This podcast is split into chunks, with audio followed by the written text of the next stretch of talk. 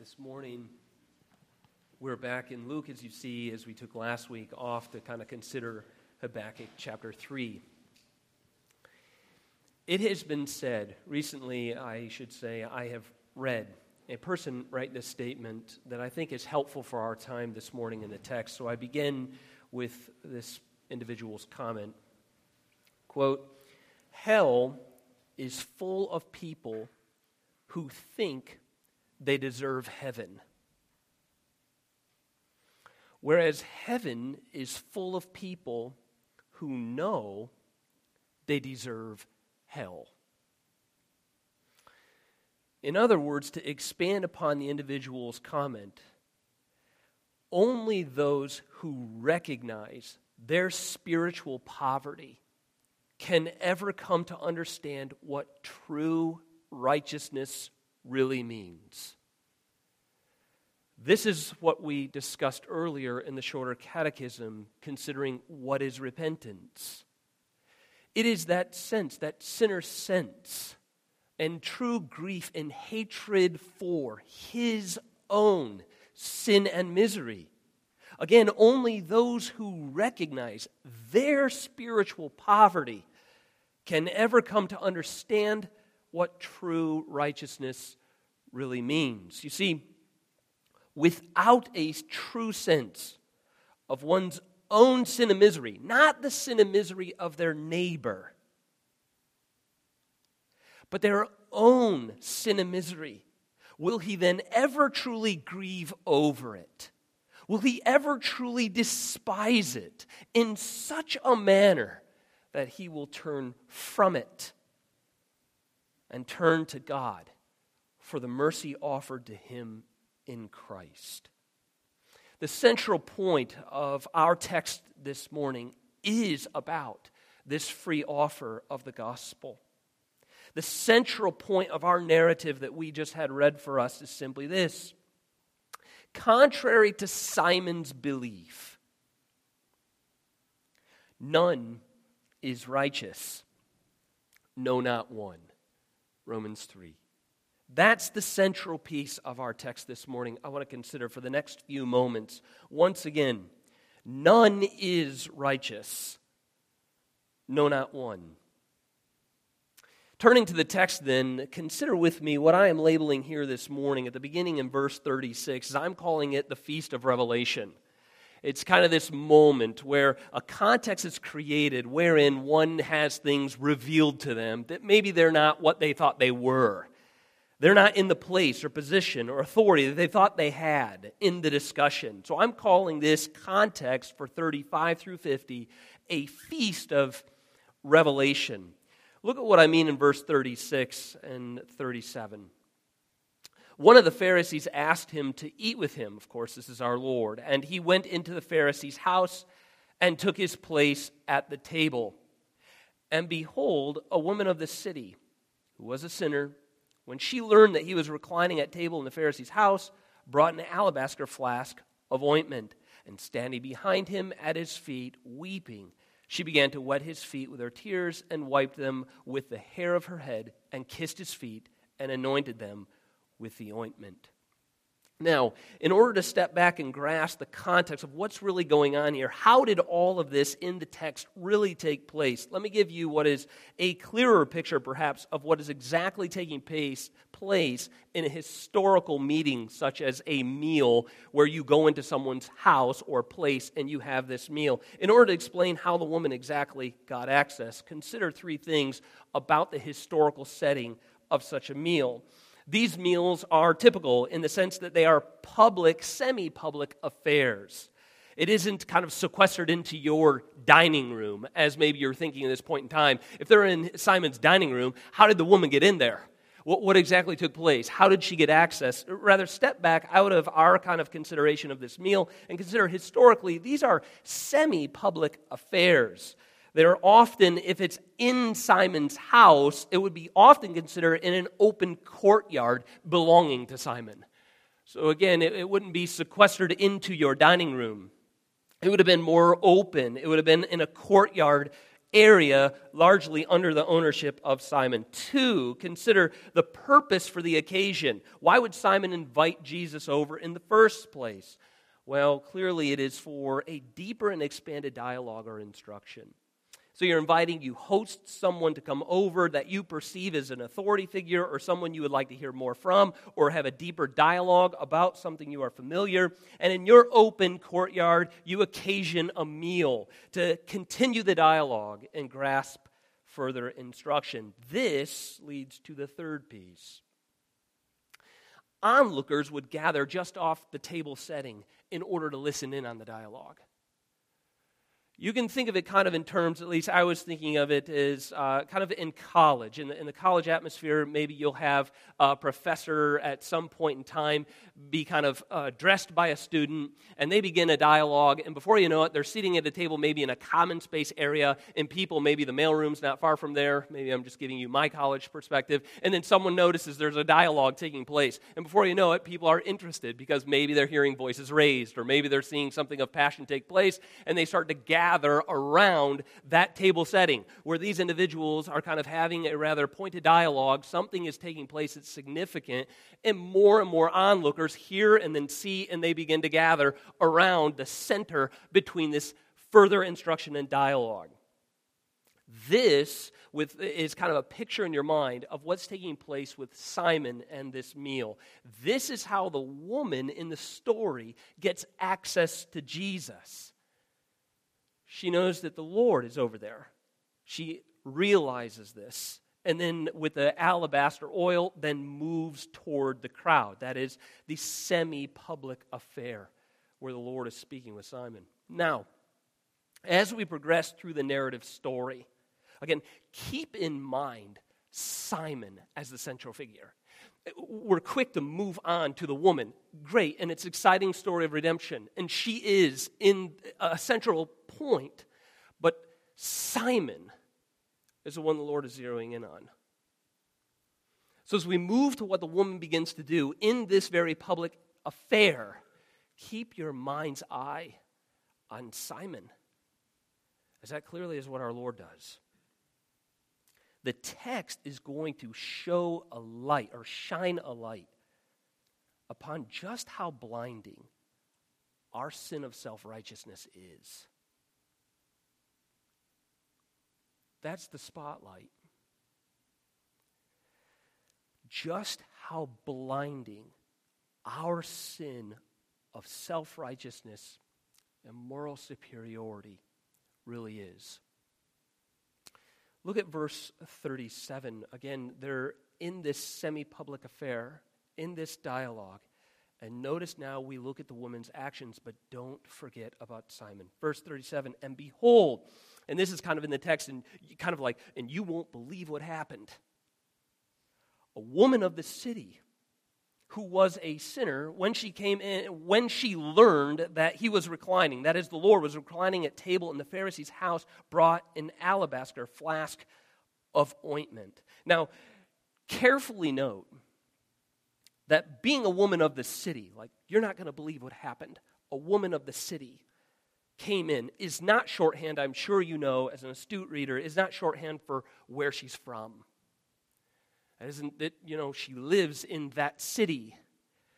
Rather, it is expounded upon in the next phrase in case we were confused. What do you mean by a woman of the city? Notice, as has been read for you, very next phrase helps interpret the idea of of the city, not living in the city, but, uh, you know, of the city.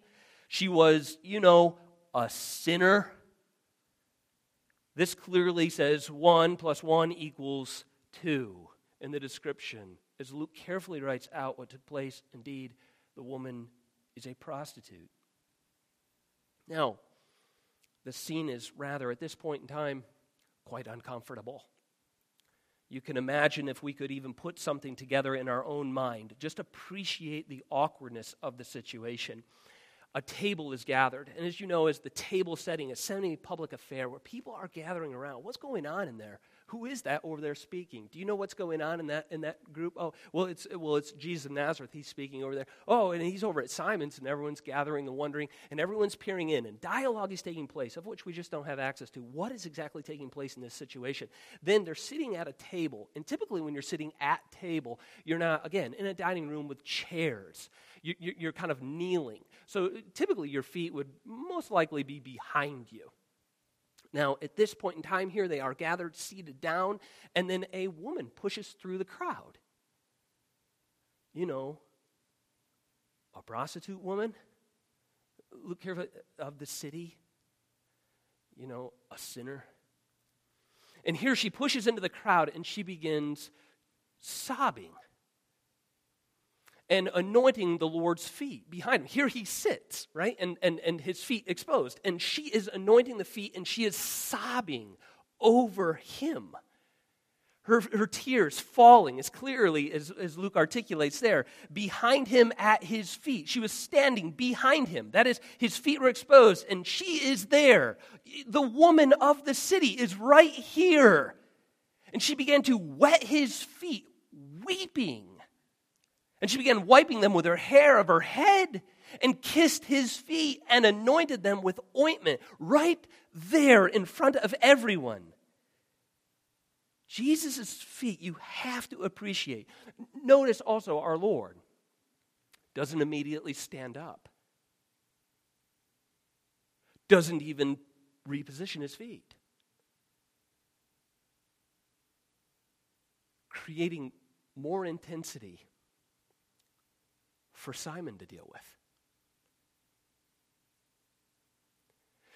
That's exactly where the spotlight goes. Here, our Lord is having his feet washed by a prostitute who is sobbing at a table. Now, the spotlight, here it is. We're all noticing it. You couldn't help but to see it. She's sobbing. She's right here anointing his feet. But you know what the text does? As our eyes peer right here, we just don't even know what to, to make of it how to judge it, what to eat. It's shocking. The text goes like this over to Simon.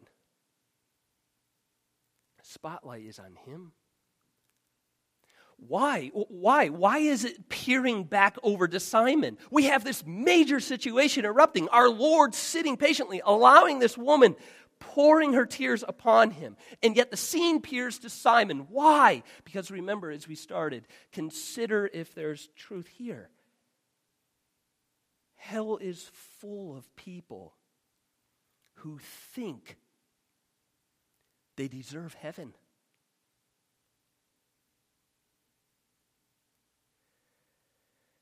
Simon's moral superiority and self righteousness is what's being confronted. Here, each of us can join the narrative. Different levels in different manners, based on different constitutions and different personalities, nonetheless, all find ourselves sitting in Simon's seat.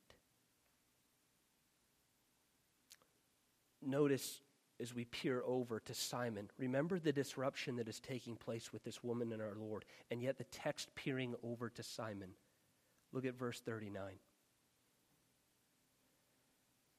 Now, when the Pharisee who had invited him saw this, he said to himself, If this man were a prophet, he would have known who and what sort of woman this is who is touching him. For she is a sinner. Don't you find it interesting in 39 that Simon says it to himself. An interesting note there in the text. Isn't that how we all treat our own sense of moral superiority or self righteousness? It's not like we want people to think us morally superior or superior and righteous, self righteous. So we would never say it out loud because then we'd be exposed but our heart reveals it as we say it quietly and silently to ourselves. But that's not going to work clearly with the Lord at the table, for he doesn't simply judge by externals, as we learn with David, even back in 1 Samuel. The Lord knows the heart. He doesn't judge by simple appearance. And this is what catches Simon in trouble. Simon is now second guessing the entire situation of the meal. Why did I even have this guy over? Why did I even create this context? Remember, he wanted to speak with Jesus because he was interested in his prophetic ministry. He was interested in his authority. He was interested in what he had heard and what he had observed about Jesus of Nazareth. At this point, feeling like a scholar himself, was interested in interacting in, you know, sanitized discussion. You know, true, upstanding dialogue and discussion. He was interested in him as a prophet. Clearly, however, he is no prophet. This is what Simon is thinking. Remember, the woman is sobbing, anointing our Lord with oil, and crying over his feet. The only thing that moves Simon about it is I wish I wouldn't have had this meal with him because he clearly is no prophet. Prophets would reveal things that we just are yet to know. They would be astute instructors and teachers of the law. I mean, think about it he doesn't even know what all of us know. This woman's a prostitute. And if you can't grasp that, then how would you instruct us on the law? This woman is not only a sinner, says Simon, but she is a sinner of the worst kind. Do you notice how he says that in the text? Look at his response once again in verse 39. When the Pharisee who had invited him saw this, he said to himself, If this man were a prophet, clearly, right? He can't be because he would have known who, and here's his point of what sort of woman this is who is touching him, for she is a sinner.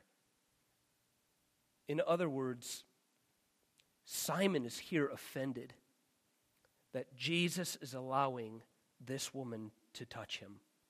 His moral rectitude, sense of self righteousness, is herein offended by the love of Christ. Simon is acutely aware of the prostitute's spiritual and moral poverty. Remember, as we began, only those who recognize their spiritual poverty can ever come to understand what true righteousness really means. But for Simon, he is acutely aware of the prostitute's spiritual and moral poverty. Think about that just for a moment.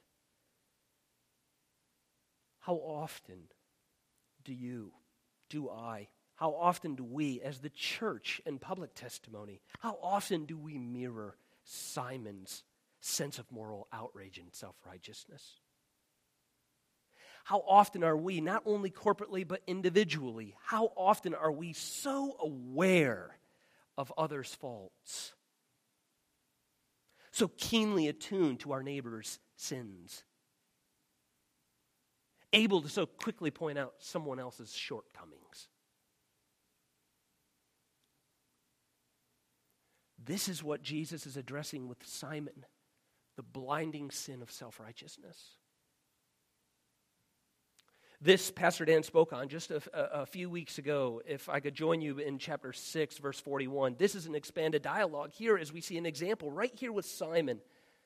As our Lord just spoke in verse 41 of chapter 6, why do you see the speck that is in your brother's eye?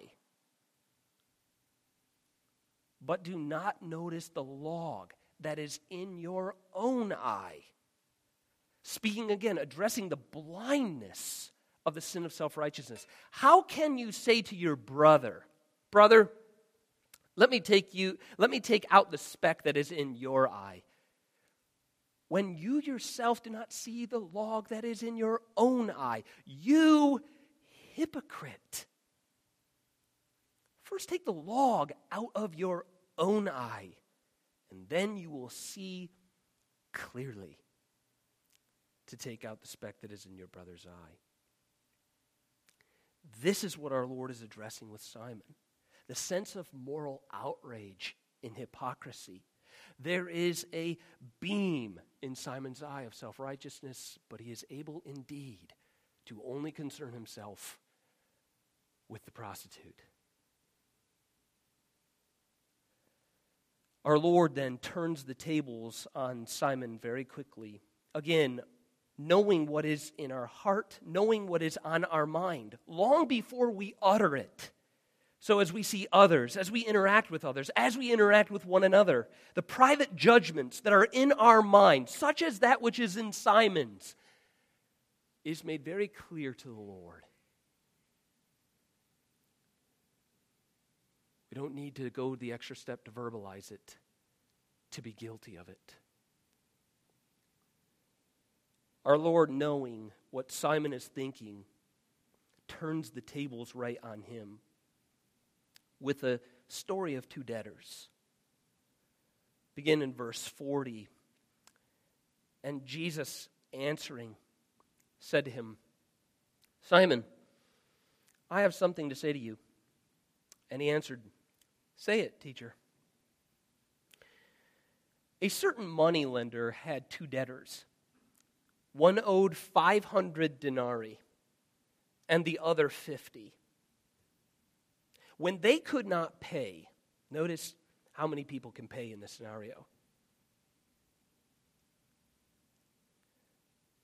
It, it, so, so, just briefly note it doesn't matter if you have 500 or 50, how, how many can pay in the entire debtor scenario, um, no matter what the debt.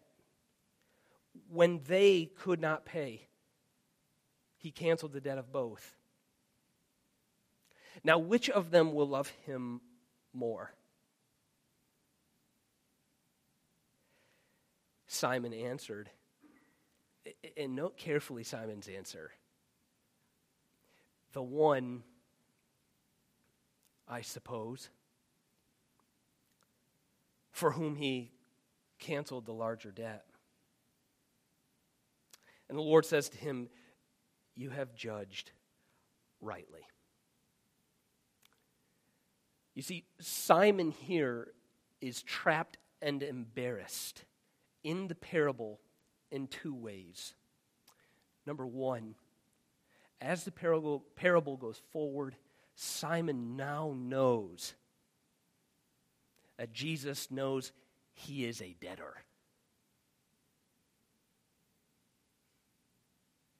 I guess Jesus is a prophet after all you, you see it in the language, uh, maybe as you, as you address or explain a scenario to your kids. Have you ever explained it where you said, Well, how would that make you feel? If I did this, okay, so you're doing that, you're doing it because of their sense of outrage. No, he did it to me first. And you say, okay, okay, okay, okay, okay, okay, all right, right, right. So from your place of outrage, and this person who is guilty before you, what if I told the story like this? how would that, as we all continuously say, or our parents have said to us, how would that make you feel? And after you paint this really terrible graphic photo of your child and how terrible they are, they say, not very good. All right, we're on to something. Okay, great. See, in that little moment of revelation, like, I guess it's reasonable how they acted. Maybe I'm not guiltless in the matter. Right? But it's not like, you're right, I'm totally with you. It's more of a, uh, not very good. Okay, all right, stay with that feeling. And let's move over. Can we do something about it then? Here, here's Simon caught in the same scenario. Simon, I have something to, I can't believe you're letting this take place. You're obviously no prophet. Okay, let me give you a scenario in your, in your moral superiority. Let me address it just for a moment. Let's see if this makes sense to you. There's two debtors, actually. And, and what if I did this? Uh, what is that? And he says, Uh oh, I'm caught in here. I see he, he's a, I'm a debtor. So he says, I suppose the one that is forgiven more. The second piece that catches Simon in humiliation and embarrassment in the brilliant parable is that he has to admit, by both accounts, that Jesus indeed is a prophet of the Lord. How so? Again, the indictment against Jesus earlier by Simon was he obviously is disqualified from being a prophet because he doesn't know what sort of woman this is. If he did, he wouldn't allow her to be here. Here, our Lord, in expressing the two debtors, of which he identifies himself as one, there's another debtor here, one who owes 500 denarii. Oh, two debtors. So you do know what sort of woman this is.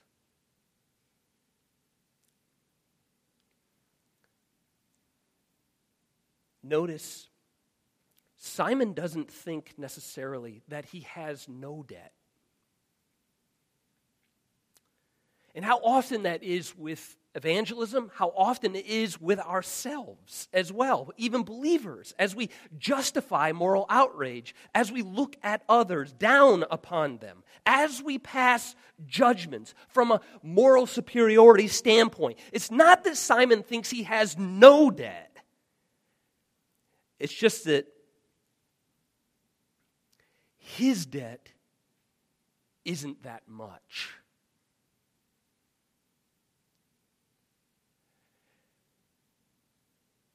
Simon Grass, I'm not perfect. I'm not sinless. I've done wrong before, but eh, comparatively speaking, I'm not as bad as that sort of person. This is the blinding nature of the sin of self righteousness we can enter into court with one another. And by comparative analysis,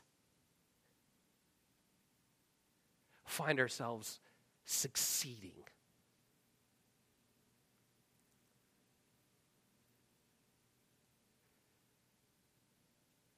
This is what Simon does with himself. Is if we were to put her and I next to each other, I would prevail by comparative analysis. Watch our Lord dismantle his comparative analysis. And also, we could fill in there ourselves in the narrative. That truly, before the Lord, we don't have a comparative analysis to stand on. So Simon says, You know, what she's done. Okay, fine, you're a prophet. You get it. She owes 500 denarii, right? Okay, let's do some comparative analysis right here and right now. Look at our Lord as he then proceeds through the comparative analysis approach that Simon has encouraged. Verse 44 Then turning toward the woman, he said to Simon, just to be clear, Do you see this woman? right? So, so, you think, Oh, I do. I, I, I see what's going on. Okay, let, let, let's start there with you then, Simon. Um, I entered your house. You gave me no water for my feet. But she has wet my feet with her tears and wiped them with her hair let's keep going. You gave me no kiss, no warm greeting, no welcome. But from the time I came in, she has not ceased to kiss my feet. Let's go a little further. You, you did not anoint my head with oil, but she has anointed my feet my feet with ointment. Therefore, I tell you, her sins, which are many, are forgiven, for she loved much. But he who is forgiven little loves little. And then the text peers to the woman, and he said to her, Your sins are forgiven. Then those who were at table with him began to say among themselves, Who is this who even forgives sins? And he said to the woman, Your faith has saved you. Go in peace. You see, it is, our Lord,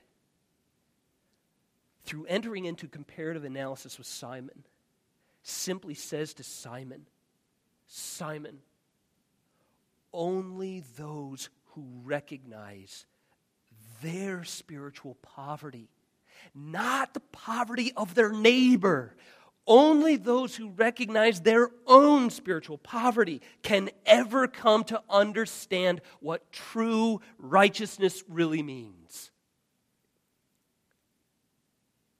Simon's sins were perhaps, yes, less obvious in a comparative approach. As he makes a comparative plea between him and a prostitute. Yes, yours are more socially acceptable. What you do, sure, Simon, yes. Indeed, in a comparison of raw acts in time, your sins seem to be much less obvious.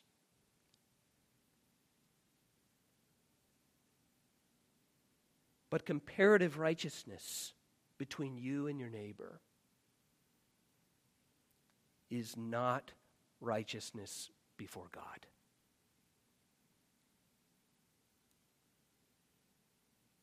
This is what each of us must grasp from this text. So reflexively, we enter into court with one another, and we always prevail in the court of man. Through comparative righteousness, we find ourselves morally secure. But as our Lord points out here, Comparative righteousness is no righteousness before God, and righteousness before God is the only righteousness that truly matters. So Paul says in Romans 3 no one is righteous. No, not a single one of us.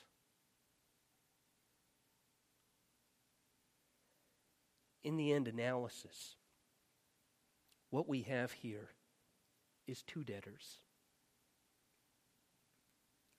But only one recognized their debts. And did indeed, through the action of the text, clearly repent of her sin unto life, and was therein forgiven her sin. This is the same response that each and every one of us must have before the Lord an acknowledgement of our debt before Him, not our moral superiority against our neighbor. Let us pray. Father, we thank you for this text. Pray that you would strengthen us unto the saving grace of repentance. Lord, that you would enable us to be enlightened in our minds with the knowledge of what Christ herein speaks. And with true hatred and grief for our sin, as we saw in the woman in this text, that we would, after true hatred and grief for our actions, not our neighbors, be set free from the blinding sin of self righteousness. We would turn from our sense of self righteousness and unto God with full purpose of and endeavor after a life of new obedience. Lord, be gracious to us. Correct our wrong approach. let us humble ourselves and receive all that you provide. In Christ's name we pray. Amen. As you remain with your heads bowed and eyes closed there for a moment, encourage you to meditate, ponder.